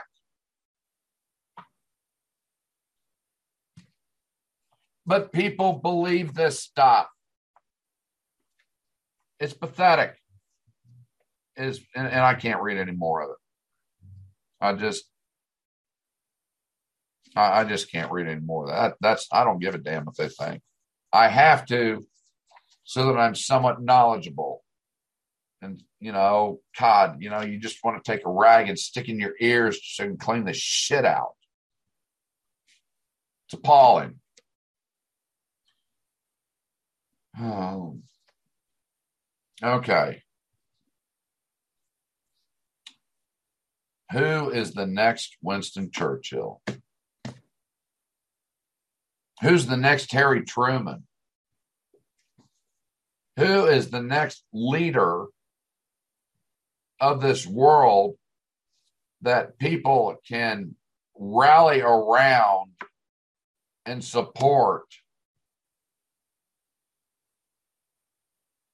and bring some common sense back to this world? It sure the hell ain't bumbling Biden let's go back to before Trump was elected. What was the media saying? He's going to take us to war with North Korea. He's going to take us to war with Russia. He's going to take us to war in the Middle East with Syria. He's Trump is going to get us in another war, and that, and it didn't happen. But he was vilified for visiting with Jun Jong Un and Xi and Putin. He was courting dictators. Do you remember all that bullshit? Yeah, well, things stayed calm and they realized he would react. He got Russia to back off when he nailed that facility in Syria. He gave him 24 hours notice. we're going to strike and we're going to take it out. we're in worse shape now on foreign policy than Trump could have ever thought. Everything the media was accusing him of doing is happening under Biden. And this was another liberal post that I saw. It's like they don't have a problem with it now that China might invade Taiwan, that Russia might invade Ukraine, that North Korea might invade South Korea. They don't understand the geopolitics. If Taiwan falls, the South China Sea falls. We have supported Taiwan since Chiang Kai shek after, during and after World War II. Taiwan was a formation of that democratic government. I'm not going to say Chiang was this great leader by any means, but Mao Zedong brought us communists and kicked them off of the continent. And, you know, Japan thought our Pacific fleet of Pearl Harbor was a dagger at their throat. China takes Taiwan, controls the South China Sea. Now, what's Japan going to do?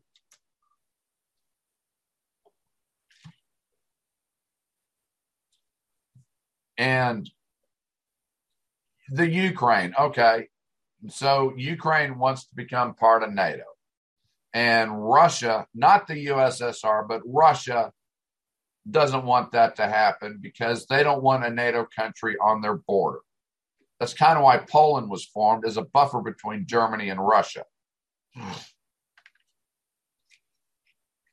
Well, the Ukraine is also the richest in resources in in that continent.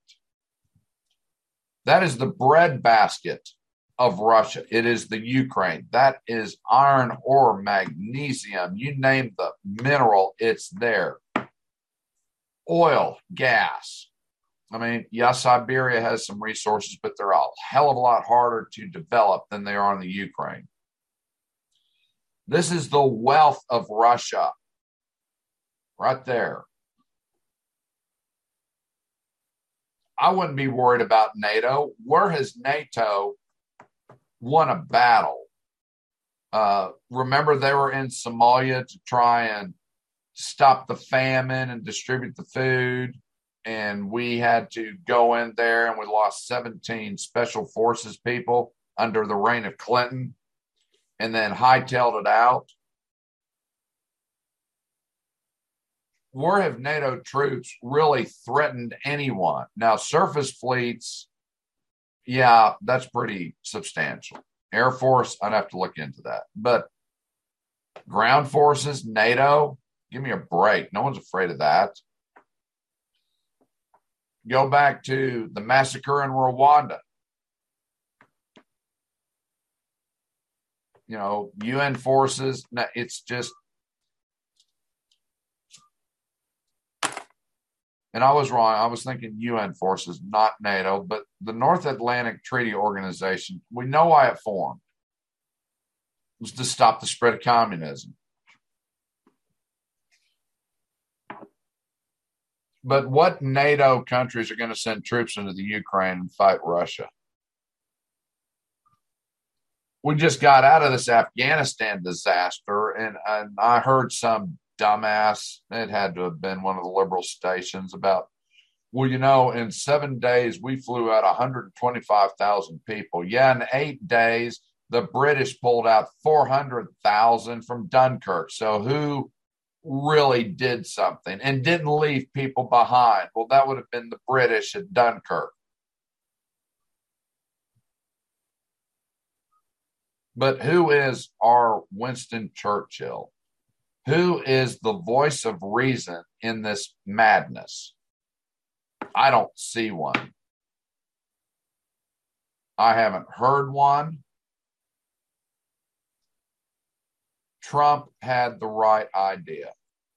He just didn't know which battles to not fight. And I have said that over and over again. He had the backbone no one else does.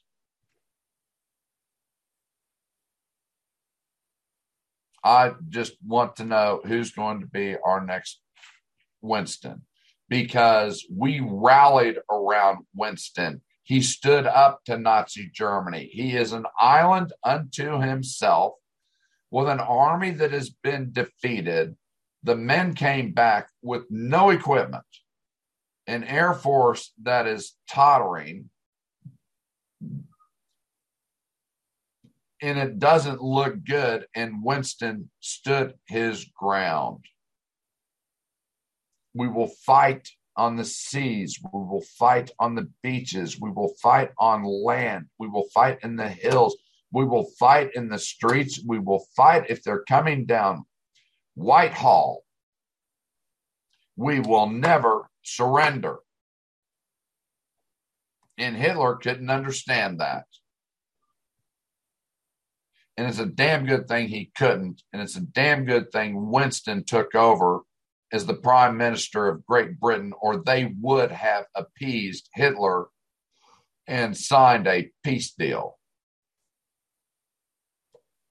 Because Chamberlain's group was all for that. And Attlee, they were all for appeasing the Germans. Well, what the hell is this bumbling Biden doing? All he does is appease, just like it's Obama 2.0. That is not what Bob Dole fought for in his generation. They did not fight for appeasement. They fought for victory. They fought for liberty and freedom, not appeasement. Truman stood up to Stalin. It took him a while to figure out that Joe was a lying sack of shit, but when he finally figured it out, he realized, okay, there's no reasoning with this man. And there wasn't. Eisenhower, the same thing. JFK stood up to him, to Khrushchev.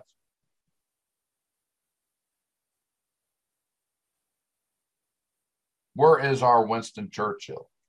It sure the hell isn't this hot dog on a stick that's currently at Pennsylvania Avenue. I want to know where he is. Because that's what we need. We need a person that can rally Americans.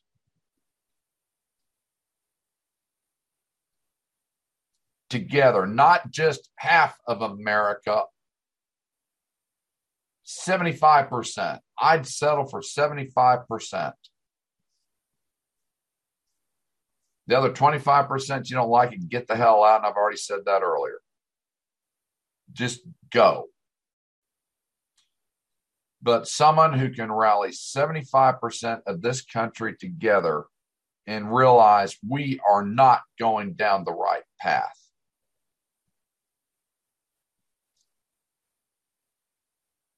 They got to have common sense and they got to know how to find good people. Screw this diversity bullshit. I don't give a damn about your color. I don't give a damn about your sex. If you're qualified to do the job, you will be hired. And if you aren't, you will be fired. And that was one thing Trump was good at. He hired people, he fired people, just like business.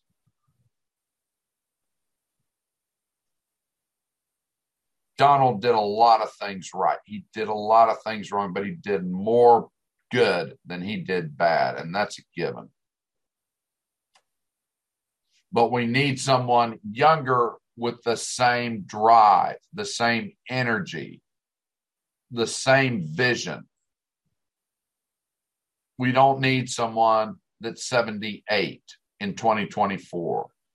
We need someone that is in their mid 50s, maybe early 60s, that has life experiences, that knows how to work with people and also knows how to fire people and not play politics. Because when Churchill took over, those that opposed his cabinet were gone. They were retired or shipped out because he didn't have the time to deal with their bullshit. That's what Bob Dole fought for.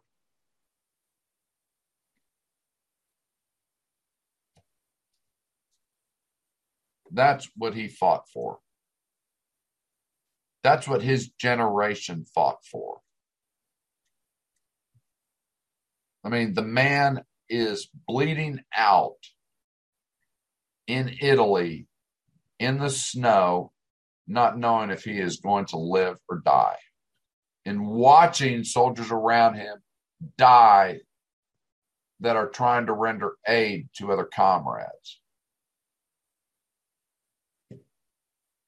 And like he said, he couldn't believe that they weren't. What was his exact words on that when it came to the Washington? Oh, it was old history. It is not old history. It is current living history. Doesn't matter that it's 80 years past. For those of us that wish to stay up to date and understand what is going on, we study history so that we don't make the same mistakes twice or three times. And the way we're going, I, I just don't know. So, who is our next Winston Churchill or Harry Truman? Who is our voice of reason? It sure isn't the networks any of them, you can't show me a politician that I would throw 100% support behind. And that's any of them. They all talk a big game. Watch whatever network you want to. And they've got all of their hand picked people that are already going to support whatever narrative or position you've come up with. That's not leading. That's being sheep. That's following. You know, I remember watching a couple of years back, I pulled up the Reagan Carter debates. They were great, they were civil. Reagan was a leader. Reagan was our Churchill of the 80s. They were civil. And they were actually jovial at times because each man could make fun of the other's age or lack of age. Because I remember Carter made a comment about Reagan being old, and Reagan basically said, Well, Jimmy, you know, someday you'll have as much wisdom as me. And Jimmy laughed. It was a great debate. And they did stay on the issues, but they did it civilly. And the moderators weren't badgering them. They asked their questions and they moved forward. It wasn't a show. And that's all you get today with these debates. It's a show. It's all about what anchor gets to moderate it. They couldn't moderate a damn flea circus. I mentioned that earlier about Kamala Harris. She'd show up with all the fleas in her. But it's we are not in the right direction, not even close. Not even close. It, this has got to change. And I don't see it with a two party system right now. We need a leader of the United States. If that means you're going to have to bypass Congress, then you're going to have to bypass Congress. If that means you're going to have to bypass the DOJ, which needs an enema, and the judicial branch that needs it. I mean, the whole damn government needs an enema. Trump tried, but it was just too much. There's just so much he could do.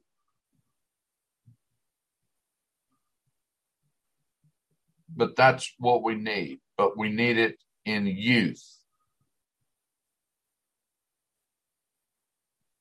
in wisdom, in analytical thinking and you pick the battles you can win. You don't fight every little one that pops up because you will lose. You fight the ones you can win and you move on. The lesser battles, you let your people take care of those. You do not do not get down in the weeds. Winston Churchill did not get down in the weeds. And we really need a Winston Churchill today in this country? I don't see one yet. Hell, I'll throw my hat in, I'll do it. Of course, once the press got through with May, it's hard to say how that would pan out. Okay. Let's do a little health update, and this is kind of a public service message. Uh, those of you who listen, you understand I mentioned that I was diagnosed with a very mild case of prostate cancer. Uh, let's just say stage one. And I've gone through four radiation treatments and I have one to go. And that's next Tuesday. Guys, it ain't that bad getting the spacer put in and the seeds on the prostate that prostate that's nothing i'm going to write home about. And i'm glad i didn't have a home video of that. I'm sure it would make for some fine viewing for someone but it wouldn't be me. The, the, the treatment's going to last you 15 to 20 minutes. The only side effect that I have had is you're tired. It hits you about three hours later. That's okay. I can deal with that. I can deal with being a little tired and get some rest. That's a good thing. But it's nothing to be afraid of. I'm not worried. After my treatment next week, I will go back in March. They'll pull the PSA and we'll see what that number is because the last one I had, I think, was 8.11. So we'll be looking for a number in the three to four range, and that will mean it worked. I'm sure we will have to do follow up appointments through the years just to make sure that it's gone or in remission, whatever you want to call it. But to top that off, one of the not a real side effect, but kind of popped up was a hernia, and I will get that taken care of in mid January because they couldn't address that until they knew the uh, treatment plan I would go through to combat the cancer. So that's going well. And now they can schedule the hernia, and that'll be even better. And guys, if you've got one and you don't want to get a hernia belt, well, I got to thinking, you know, it's like a woman wearing a chastity belt. I don't need that. So I just got a washcloth, rolled it up, stuffed it in my underwear, and that keeps it from popping out. No, I didn't do it to impress the women. Let's just get that clear right now. That's not the whole deal, but it works. Now, I haven't been able to walk because I don't want to aggravate it because I enjoyed doing my two miles, but that's had to take kind of a back door until this is resolved. So I still try and walk occasionally, maybe a mile. I just don't want to push it because when it pops out, damn, it does hurt. Put me in the hospital for about half a day three weeks ago, and it's like I don't want to go through this again. He said, "Well, just take it easy. We'll get this fixed, and we'll move on." And then there's some other issues that are going to be looked at in the next couple of weeks. Just basically sending myself to the body shop. And I had a major surgery in 2010. And I still think we're having some problems with the hardware in my back. But sit down with the doctors, talk about it, see what's going on. Have them look at this left knee that I destroyed 40 years ago because that's starting to get loose. But, you know, the one thing I don't like about people my age is they start talking about medical issues. And that's all they talk about. Well, I don't want to talk about what's wrong. I want to talk about what can be fixed and how my quality of life will be after that. That's what I'm looking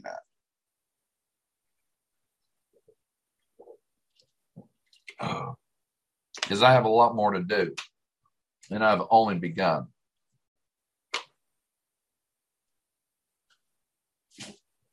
So, guys, you know, and I've heard some people say, I don't go to the doctor because I don't want to find out what's wrong. Okay, well, if you've got, say, prostate cancer, and you don't want to find out, well, when your bones start hurting, it's going to be too late.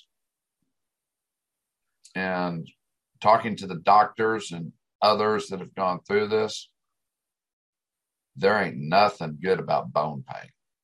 It is painful and it doesn't stop. And if they can't stop it, you're going to die. It's that simple. You know, that's the only regret that I had with uh, Debbie is did I do everything I could for her. And I'll probably always think about that. Could I have sent her to MD Anderson? I don't know. Would she have gone? I don't know. Could they have cured her? I doubt it because by that time it was so advanced. I mean, it was just running through her like a wildfire. With my dad and my partner Larry,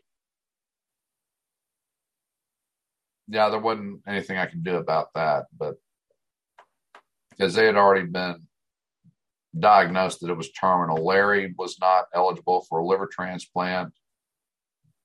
Dad's was just running through him, and as was Debbie's. But with Debbie, you know, this was different. But could I have made a difference? I, I don't know.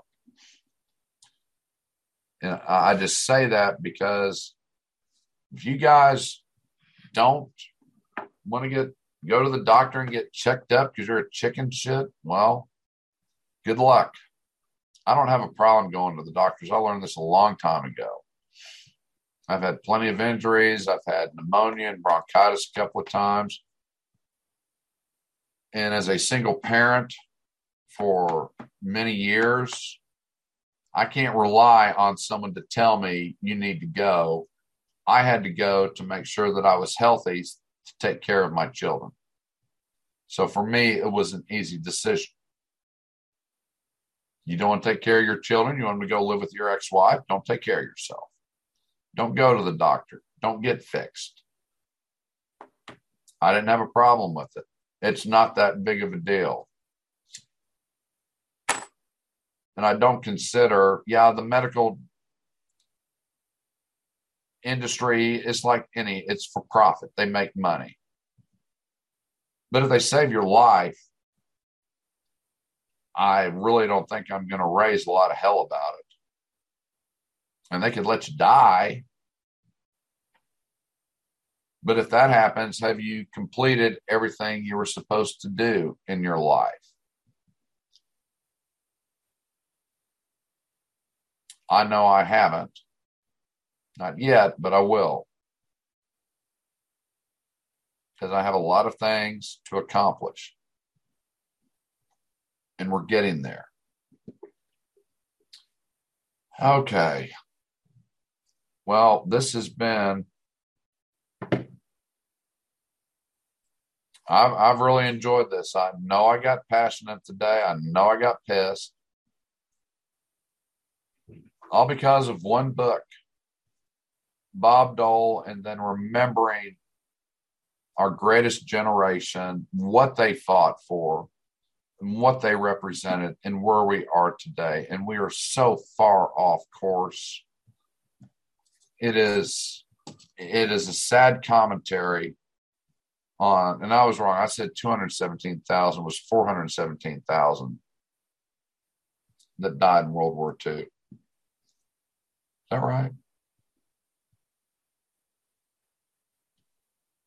Well, it was too many, but what they fought for they fought for the United States, the United States, not the Republican, not the Democrat, not the independent. The United States is what they fought for and died for and sacrificed for. Just like these men and women at the Army Navy game, which look at that. It is 13 to 7 Army. This is a good game. These, this is our future at this game. These are the people who will make sure our freedoms and liberties are kept intact, provided politicians get the hell out of the way. And I did mention that earlier about fair share. These, they don't think about their fair share. They think about the citizens of this country as a whole. The whole country. These are the ones that are our heroes. These are our warriors. It's not these guys that you're going to watch tomorrow in the NFL making tens of millions of dollars a year. They're not warriors. They are not heroes. Our heroes are on this field in the Army, Navy, and sadly, the Air Force can't be there, but this is our military. These are the people that will ensure the future of this country, provided we have leaders that understand what this country is about. Leaders like Bob Dole.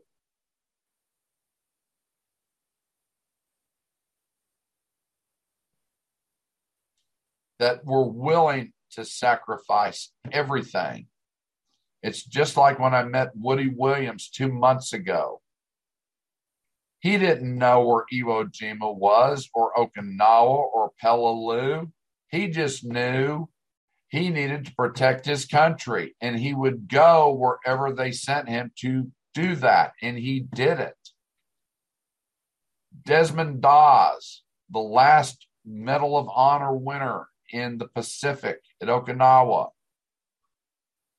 they went for a higher calling.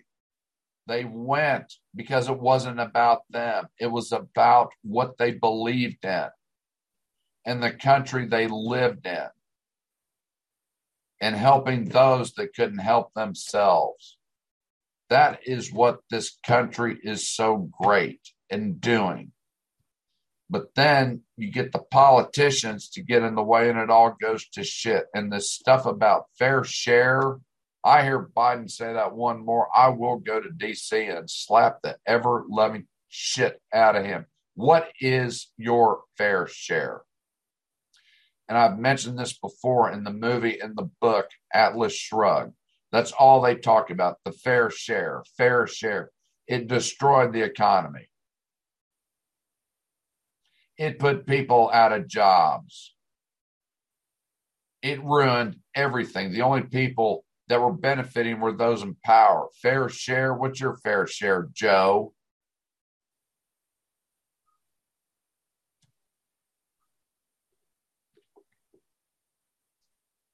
You don't even know what it means, but it sounds good. No, it really doesn't. Americans will help each other. But the politicians have gotten in the way. And I love that line in the movie when John Galt goes, get out of the way.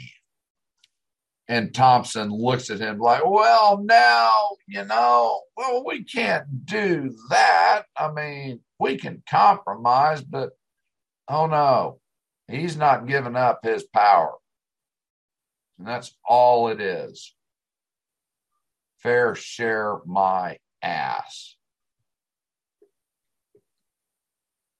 Say it again, Joe. Say it again. What's your fair share? Maybe Kyle Rittenhouse is going to get his fair share when they sue the ever loving hell out of you for defamation of character. That'd be fair share, along with all the networks and newspapers that vilified him.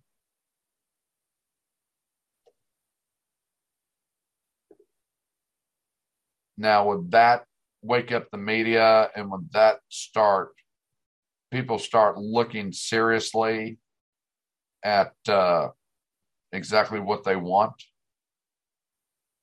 Maybe. But something's got to change. Like I mentioned, who is our Winston Churchill?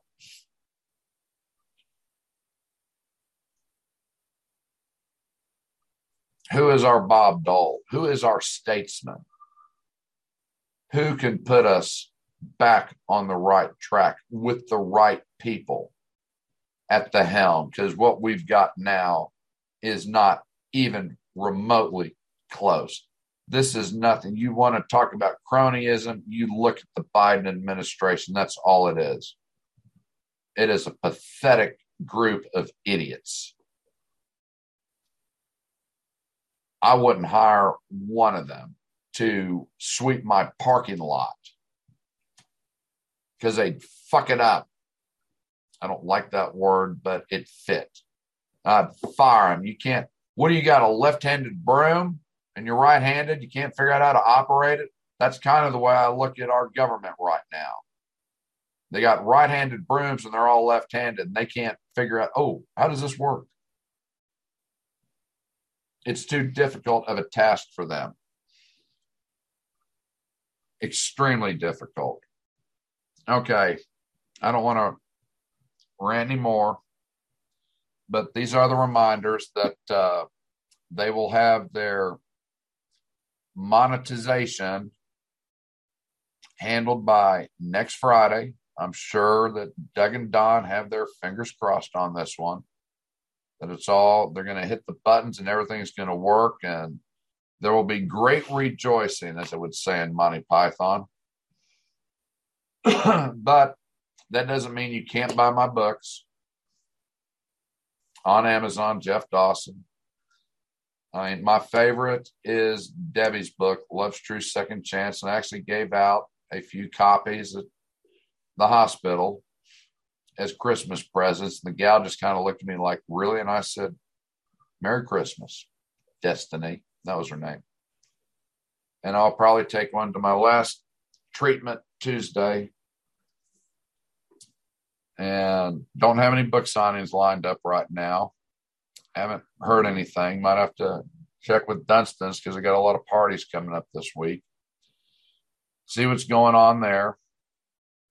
Uh, if you're looking for a speaker that wants to talk about relationships and breast cancer, I am more than qualified to do that. In fact, I sent out emails to all of these sororities and their main organizations a couple of weeks ago for SMU, UNT, TCU, and DBA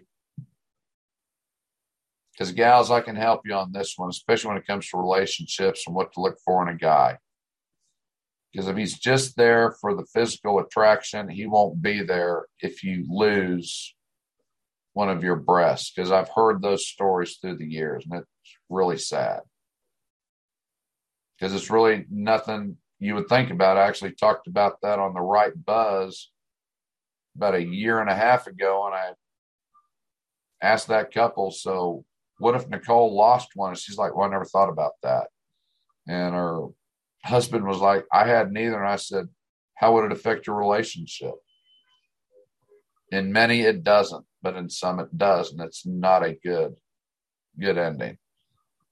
You know, I do talk a lot of politics on this. And if you like conspiracy theories, things of that nature, Gateway Pioche, Destination DC, and Target Berlin are the series for you because that deals with government conspiracies of the Fourth Reich trying to take over the United States from within. It was a fun one to write. It's very fast paced. Then I've got a good horror story based on events where I live. It's called Tabitha Sterling. A little Twilight episode would make a good Twilight episode. Uh, Final Delivery. That's based in World War II.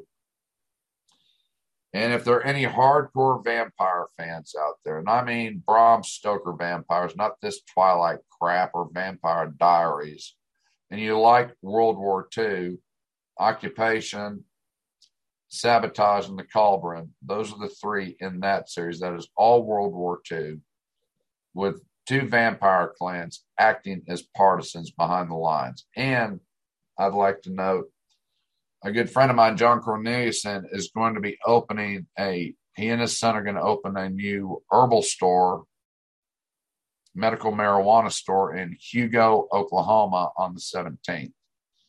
And he has the posters for the book covers on occupation and t shirts, and they will be selling them there. And I'm waiting to hear back from John to see if he wants me to come up and possibly do a book signing on their grand opening. We'll see how that works out, but they're really cool posters. And finally, if you are having problems with uh, dealing with employees and your management techniques are not working, I have a book called Cutting to the Chase, and that's it's 108 pages long but it's all practical and useful information on what I have garnered over 35 years of being in the construction industry and how I dealt with people and how we resolved issues. and there's no bullshit. It's just like this broadcast. I'm not going to bullshit you. I'm not going to waste your time. I'm going to come in there. I'm going to charge you an affordable rate, but we're going to cut to the chase on the problem because it, it, just drives me nuts at times. Everybody wants to get in the weeds and ignore the issue at hand. I've seen this countless times and it drives me insane. I don't do that. I get to the point what is the problem and how are we going to fix it? How did we get here? And the minute someone tries to pull a tangent, I just look at them and say, You're still talking basically shut up. You're ignoring the issue. You want to get off in the weeds. We're not doing that. We're here to resolve an issue. We're going to address it, put together a plan, and move forward. And that those tech that technique worked pretty well in 35 years. I was I am a really good project manager because I never got bogged down in the details. Just like a good general, you have people underneath you that can take care of different activities. My job is to look at the big picture, get it laid out, come up with a plan, and then see that it is executed as drawn up. And those people below me, these are your orders. See to it this is not up for debate. And those that wanted to debate were moved to other jobs or fired because now you're in the way. Gee, kind of like our government, it's in the way. Get out of the way and let us take care of our lives. It really is that simple when you break it down.